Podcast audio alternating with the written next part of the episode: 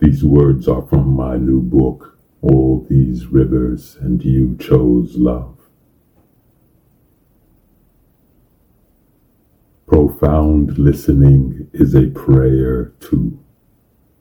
When we give ourselves to listening with our whole soul, that which we ourselves need and hope for has a way of arising through the fertile mist of communion with the soul who speaks out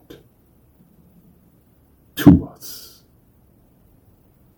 We discover deep insights into all things, including ourselves and the nature of coexistence. This world is rancid with the imbalance caused by so many people talking and pseudo listening. For a harvest to grow, the soil must first receive the seed. You are that soil, dear one.